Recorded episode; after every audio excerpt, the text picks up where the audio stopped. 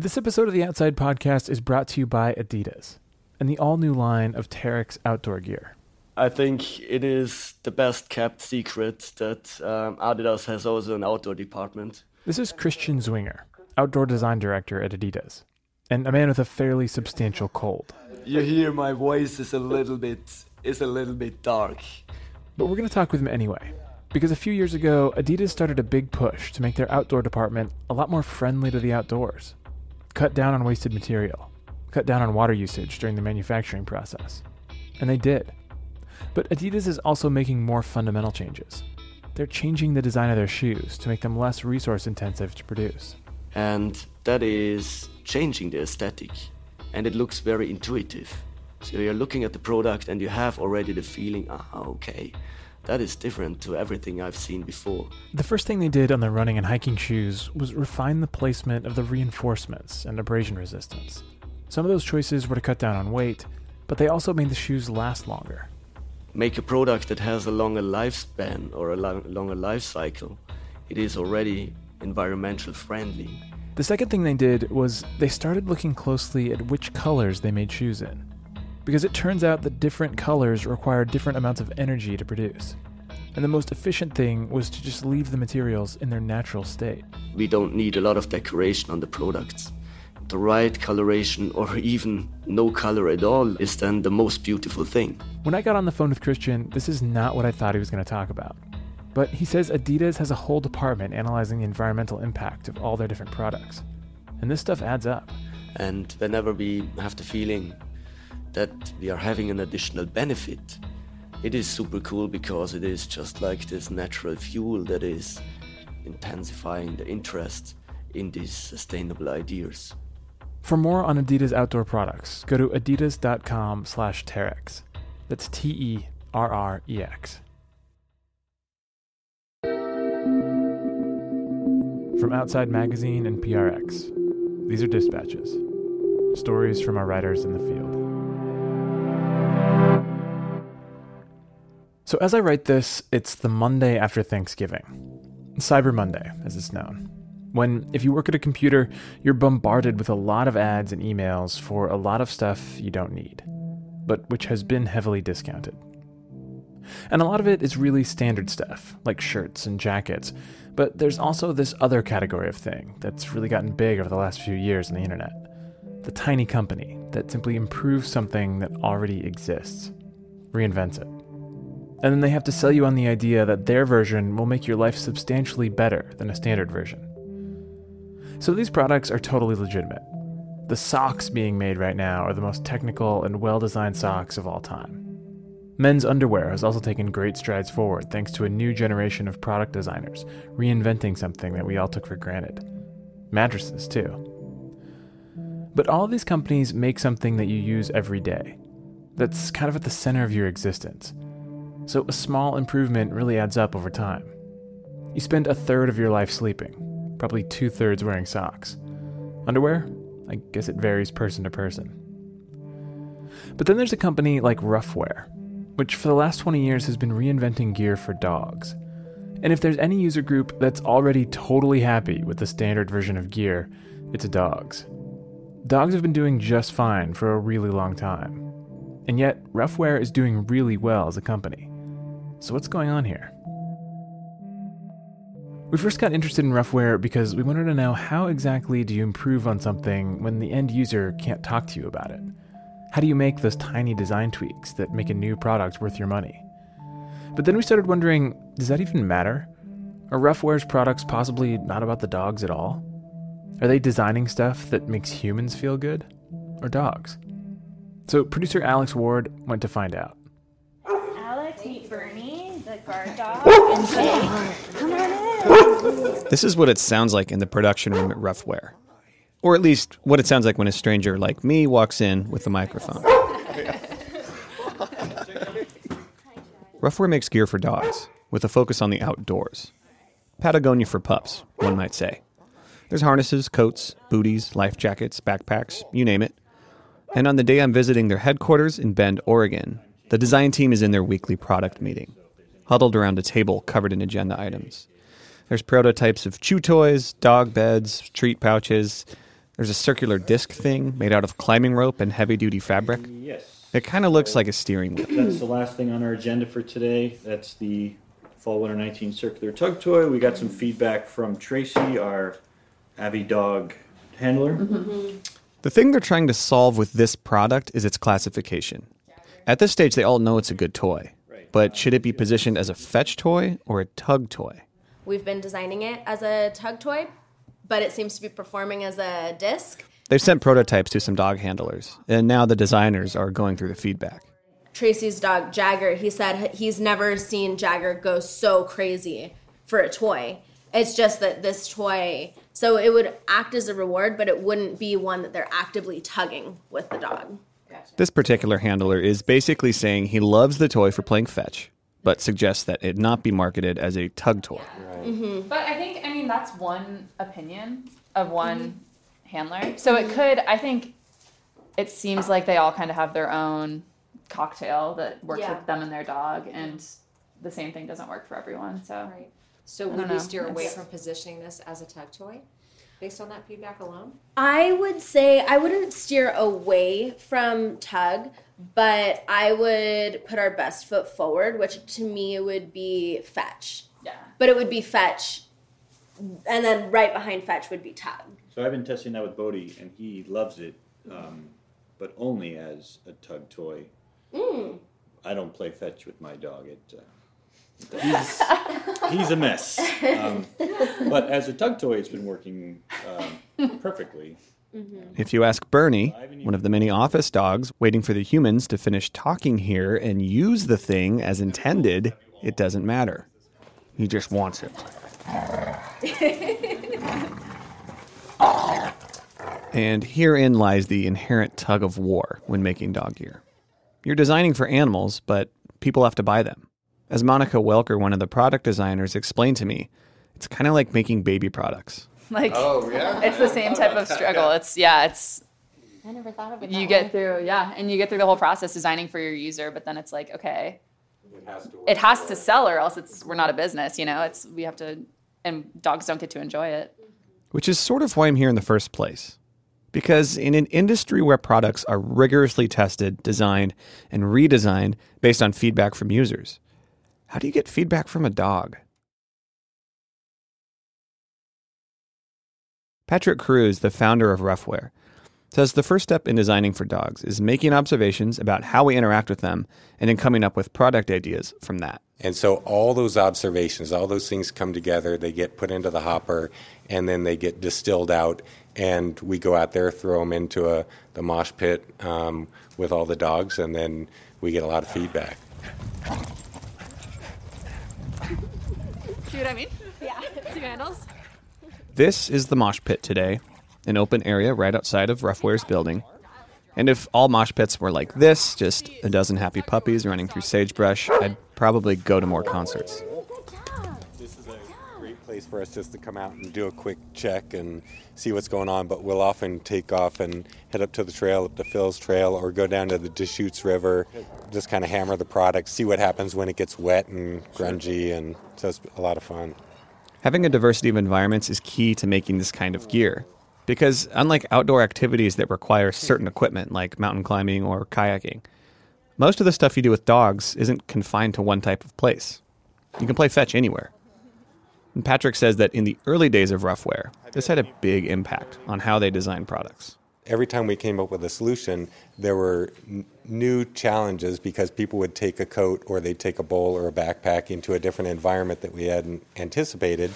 And they'd say, hey, it works great for all these things, but could you make one for this? And so when you look at our apparel item, I think we've got over seven, eight coats now, but each one solves a unique challenge. Patrick started Ruffwear in 1992, but he'd been tinkering with fabrics and designs since he was a kid. At age 12, on his mom's machine, he sewed together a custom backpack for Mariah, the family dog at the time. And at 16, he got his GED and promptly went to go work on a sailboat, where his woodworking, mechanical, and sewing skills were further honed. And in 1989, he started a business making kayaking equipment called Salamander Paddle Gear. But back then, in 1992, Patrick was on a mountain biking trip in Los Padres National Forest with his friend Liz and her dog Moki. a Rhodesian Ridgeback. She had thought ahead. She had brought this plastic bag because she was going to be able to water her dog on this mountain biking adventure. And so we stopped and we were taking in the view of the Channel Islands. And Soon enough, they stopped riding for a drink of water, and Liz took out the plastic bag, filled it with half of her water so that Moki could reach it, and held it out. Moki stuck his snout in the bag, tried lapping the water up, but just was not having it. So now she was just holding a bag of water that she couldn't set down, and she didn't want to drink it, thanks to Moki's slobbery dog mouth. Liz told Patrick he needed to solve the problem. we finished out the ride, had a great day, and on the drive home, um, I started thinking because I was in the whitewater kayaking business, we had garments that would keep water out. And if we had fabric that could keep water out, could you keep water in? So I went home, uh, talked with my sample sewer at the time, and uh, put together this this bowl. Patrick's stitched together dog bowl, aka the Quencher, would become Ruffwear's first product. But not quite yet. At the time, the Quencher was just a solution for him and his friends. You know, I kind of dusted off my hands and said that one was solved and moved on. But I threw this bowl in the backyard and it sat there for the next nine months with my dogs. And everybody who came over was really intrigued with it. Um, you, know, you pick it up and look at it, and there was water inside, but it wasn't leaking out. And and the more that folks uh, looked at this thing, the more uh, interesting it became. You could almost see the light bulbs going on over their heads. And uh, so I figured, well, maybe we should do something with this. And um, that was about nine months in. I spent the next few months coming up with a, a logo and a brand and a tagline. And then I sewed up uh, 15 bowls, um, three of each color in red, royal, teal, purple, and black, and took them to Outdoor Retailer, where I put them on a, a card table next to our Salamander paddle gear products that we were offering for whitewater paddle sports. And at that show, LL Bean came by and ordered 8,000 bowls. This big validating order was like that first throw of a tennis ball to a border collie that's been waiting all day for you to get home. Ruffwear was off and running, and the industry of performance dog gear was born. And it didn't take long for Ruffwear to dwarf Patrick's other business at the time, Salamander Paddle Gear. At this time, around 1996, Patrick estimated the paddle sport customer base to be between 17 and 20,000 people. And meanwhile, there were about 52 million dogs in the United States. And Patrick was about to blow a giant dog whistle.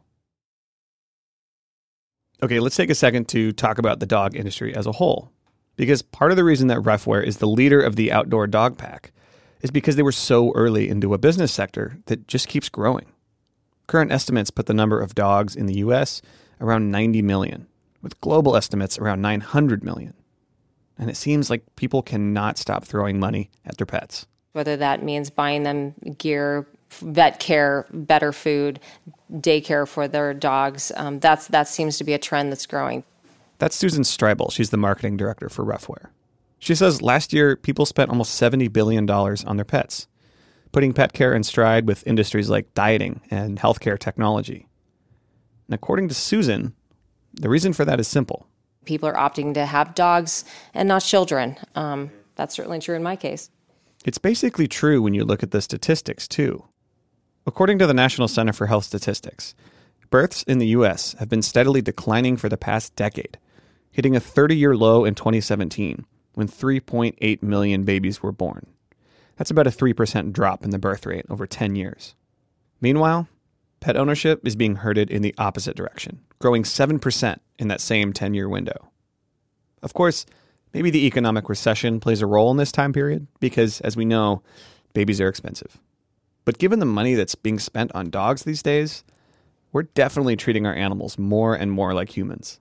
How much money people spend on a car, on a vacation, on a home. I, I think these are extensions of ourselves, and we are sending signals to the world of what we care about and what's important to us. And I think for people whose dogs are an essential part of their lives, the way that makes them feel good is maybe spending more money. Um, it's a reflection of um, how much we care for them and, and what they mean for us in our lives. At the moment, the three fastest growing categories within the pet industry are high quality food, specialty services like walkers and daycare, and technology. There are robotic pet sitters, automatic laser play toys, self cleaning litter boxes, GPS collars, and apps that do everything in between. There's even a collar attachment where, when your dog is active running around or barking, it'll trigger an automatic tweet from you or your pet's Twitter account. They've got that, we've got Netflix. And someone somewhere is probably working on dog Netflix. Maybe this is where I should come clean and say, I'm actually kind of a cat person. I mean, the reason those dogs were jumping all over me when I walked into the office, they probably smelled my cat Gary, who I snuggled with that morning. And as a cat owner, I gotta say, this whole performance gear for dog spectacle, it looks kind of ridiculous. I mean, seriously, you think your granddad's dog needed a fleece jacket and booties to herd cattle during the cold winter months? I mean, there's all this stuff for dogs now. Do they even appreciate it? Doesn't a random stick on the ground provide the same amount of joy as a tug slash fetch toy? Are you pampering your dog too much? I mean, with cats, you earn their respect. You don't buy their love. They also clean themselves. You can leave home whenever and they're just fine. And they bury their own poop. But then, I would love to take Gary backpacking with me, and I can't. He simply wouldn't survive. Plus, as far as I can find, there is no Ruffwear for cats. No company solving problems that cat owners don't even know exist yet. So, this isn't really a cats versus dogs question. It's a question of whether or not the bowls and the jackets and the booties that Ruffwear makes are actually benefiting the dog, or is it just to make their owner feel like a better dog parent? Whichever it is, it's working. For the past five years, Ruffwear has been nothing but arrows pointed upwards as a business, increasing sales by double digits in each of those five years. And last year, in 2017, they cleared $22 million in sales. If you've seen the show Shark Tank, Ruffwear would be one of those companies where the sharks would be like, Why are you here? You don't need us. And they'd be right. Ruffwear has managed to never take outside investment at all, and profits have been reinvested into R&D since the get-go. Remember those first dog bowls that Patrick made and brought to a trade show back in the 90s? He sold them all that day and made 33 bucks. And I took that $33 that it took to make those 15 bowls, um, brought the proceeds back from those 15 sales, and uh, and turned around and reinvested into buying more bowls, making more bowls. Um, every time that I'd sell a bowl, I'd put it back into the, the business and just continue to go. And that has enabled us to really dance to our own tune. After the bowls, the next tune that Ruffwear danced to was Dog Boots, which I gotta say is the cutest thing they make by far. Little boots on little paws. However, Patrick was initially not on board with the idea. I wasn't a true believer of dog boots. It didn't make any sense to me. But um, one day I'm on the phone, uh, you know, sending out product to one of our customers. Uh, dealer called me from Colorado and said, "Hey, you know, we really love your bowls. Have you ever considered making dog boots?" And at the time, I'm like, yeah, that's interesting that you mentioned that because I've got six catalogs that are sitting on my desk and they're all selling dog boots. But I can't make sense of these because these boots, some of them have suspenders, some of them look like go go boots that come way up the thigh. And she said, Well, you know, could you make them stay on? And I thought, well, yeah, that sounds pretty easy. And that was the, the challenge that um, allowed me to step into this dog boot arena. So Patrick put together some boots for his dog, Otis, and went on a run. Otis was an Australian cattle dog and was used to doing 13 mile mountain biking loops with Patrick, so it took a lot to wear him out. But when he finally did, Otis would have to stay off his feet for a day or two. Patrick wanted to see if the boots would have any effect. I put the boots on, we went out for a run, came back, checked the boots, they look like they're staying on, looked at the wear and tear on the sole. Uh, but the, the interesting thing that happened for me was after 30 or 40 minutes of rest, he was ready to go again. And that's when it dawned on me that these boots are pretty amazing. They, it wasn't him being tuckered out; it was that his feet were sore or he had stone bruising going on on his pads. And so the boots, that was a, a game changer for me. Um, you know, where I, I started to believe that boots really do make a difference on dogs. With a proof of concept done, the next challenge was designing the boots so they could fit any dog, which is tough given that there's so much variance in size and shape of paws across breeds. There's three main types of dog paws webbed feet, cat feet, and hare feet, bred for swimming, endurance, and sprinting, respectively. For dogs, a simple number system doesn't work. Well, you can imagine walking into a shoe store and say, "I'm 176 pounds, and uh, you know what size shoes do I wear?" It, it doesn't make sense. Usually, dog products were sorted by breed and weight, which makes things easier for the owners buying it, but maybe not so great for the dog. This shift into designing them from a dog's perspective was a game changer. It made more sense to use measurements, but it was up to them to come up with the dog measuring system. You know, that's one of the biggest challenge. How do you measure a dog's paw? And what we did is we measured the width of the paw because the length of the paw can vary depending on if you're measuring toenail and where is the heel. And what we use is the carpal pad up on the that's up a little bit further on the dog's paw or leg. And so rather than be confusing, we found a way to take the dog's paw, put it on a piece of paper, lift up the other paw so it's weighted and the paw is fully splayed out, put a little mark on either side of that um, paw, and then you can measure the width. That gives you a starting point, a much better starting point than saying, I have a 40 pound beagle, what size boot do I wear? The measurement method worked, and the boots were a big hit. And in a way, it broadened their own market because outdoor enthusiasts with dogs tended to be people that would go to lots of different types of environments. Maybe you're backpacking through hard granite peaks one weekend and surfing on a hot sandy beach the next. But when you take them and you put them in a totally new environment, you're asking a lot of them. And so by having these products that actually help them to uh, join us on our adventures, we're out there in some fancy gear. We got nice shoes, we got this high tech coat on, we've got a really nice sleeping bag, stellar tents. Uh, but they're out there, you know, in the same suit of clothes that they're wearing back home, and we're taking them up to elevation or altitude, um, putting them into some unique conditions. And I think that's where our products start to shine. You know, they they allow uh, humans to bring our dogs along. They're they're our companions, and why not just allow them to have a few of the items that we benefit from? It's a good point. Honestly, it's hard to think of pampering when it's put that way. After all, as we invent gear that takes us humans further and further into extreme environments, why not throw dogs a bone? Especially when you consider the things that we ask dogs to do for us. I mean, sure, there's the fetching and the rolling over and the shaking paws, but there's also cadaver dogs that hunt for human remains. There's dogs that track scat in the woods for biological studies. There's avalanche dogs up on the mountain. There's even paratrooper dogs in the military that are trained to jump out of planes and into war zones to sniff out bombs and act as scouts. Seriously, Google paratrooper dogs. It's both very cute and very badass. Of course, all of these different dog applications take specialized training, which takes specialized gear. And as Ruffwear grew and started expanding their whole product line, they began filling these small voids to improve dog training. Like the treat trader, for example. That's product designer Liz Zaro calling her dog Bernie over. She showed me the treat trader, which is a small pack that clips onto your waist.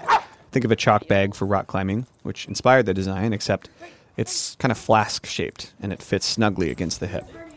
At its core, the treat trader is just a pouch to hold dog treats. It basically accomplishes the same task as a Ziploc bag, only it goes on to do a lot more. One of the things that we had in mind when designing this product was uh, accuracy and speed in which you can receive a treat and being able to do it with ease, like with one hand.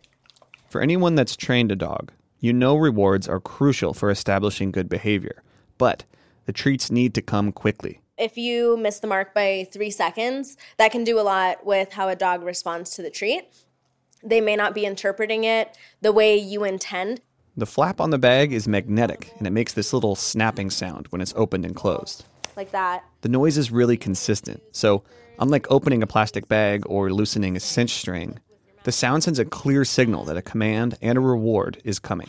Plus, the magnet only takes one hand to open and close. So if I ask Bernie to roll over and he begins to roll over, then I can reward him with the treat in my other hand. And so I've got two hands going at one time. Um, and I know that the pouch is closed. The audible cue is great for him because it tells him that he just did something good even before he got the treat. And finally, since the flap stays closed when your hand isn't in it, eager snouts won't be stealing treats, and you can run around all you please with your dog without spilling. So, if you adopt a puppy like Bernie from a foster home, who had some behavioral problems to sort out when he was eight weeks old, keeping up with him might be a challenge. You'll want every advantage on your side so he can become the proud gentleman he is today. Thanks to Liz. Good boy. The Treat Trader isn't the flashiest product that Ruffwear makes. In fact, you might not even notice it at first glance. But I think it's the best representation of their goal improving the relationship between a pet and the owner. It makes a person's job more efficient while benefiting the dog's behavior in the long run, each one making the other's life just a little bit better. So, yeah, I guess performance dog gear can actually help the dog. It's not all about the owner's conscience or the Instagram feed, although a well behaved dog is easier to photograph with sunglasses on. Ruffwear's next round of products is going to be even more functional. Patrick says they're now looking at redesigning the harnesses for guide dogs for the visually impaired. They've got these curved, rigid handles that let you feel the dog's small movements and tell you what's in front of them. They're basically a, um, a harness from the equine industry from back in the 40s and not much has changed over the years. And so we've been working on a harness that uh, fits well on the dog. We've had a bunch of years building these things, and I think we've gotten really good at it.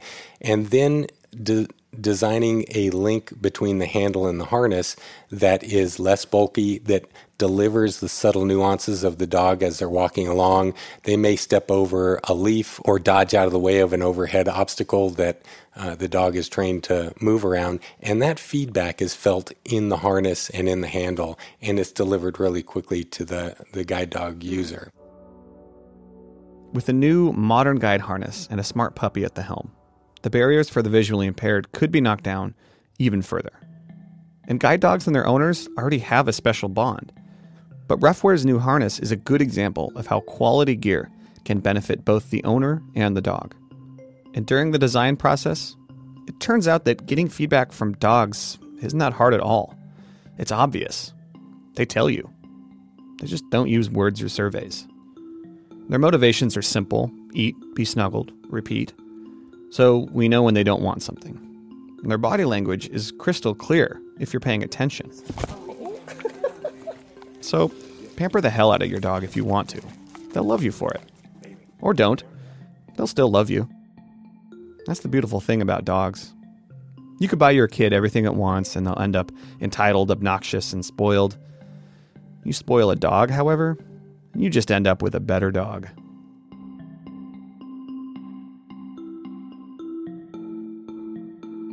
That's Alex Ward. He wrote and produced this piece. It was edited by me, Peter Frick-Wright. Music by Robbie Carver and Dennis Funk.